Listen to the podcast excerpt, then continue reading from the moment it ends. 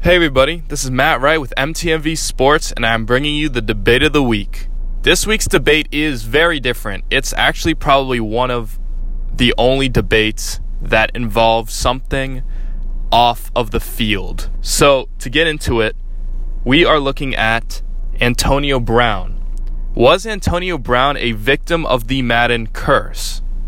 Now, a lot of you know what the Madden curse is. Basically, if you're on the cover of Madden, you either have a bad year or get injured or your career essentially just never takes off.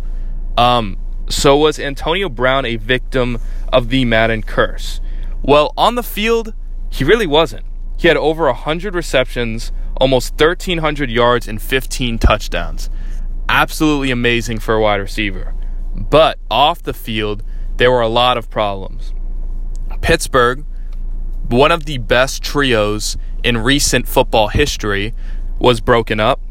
He quickly became hated on social media after being loved for so long, and a lot of people now believe him to be extremely jealous of wide receiver Juju Smith Schuster. So, has the Madden curse transformed over the past years? Has it mutated um, to affect not necessarily a player's ability, but a player's future or essentially off the field life?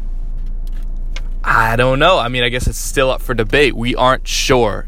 So we will definitely be on the lookout for the next potential to fall to the Madden curse to see whether it's on the field continually like it has been in the past, or if it is off the field now, or if it even really still exists at all.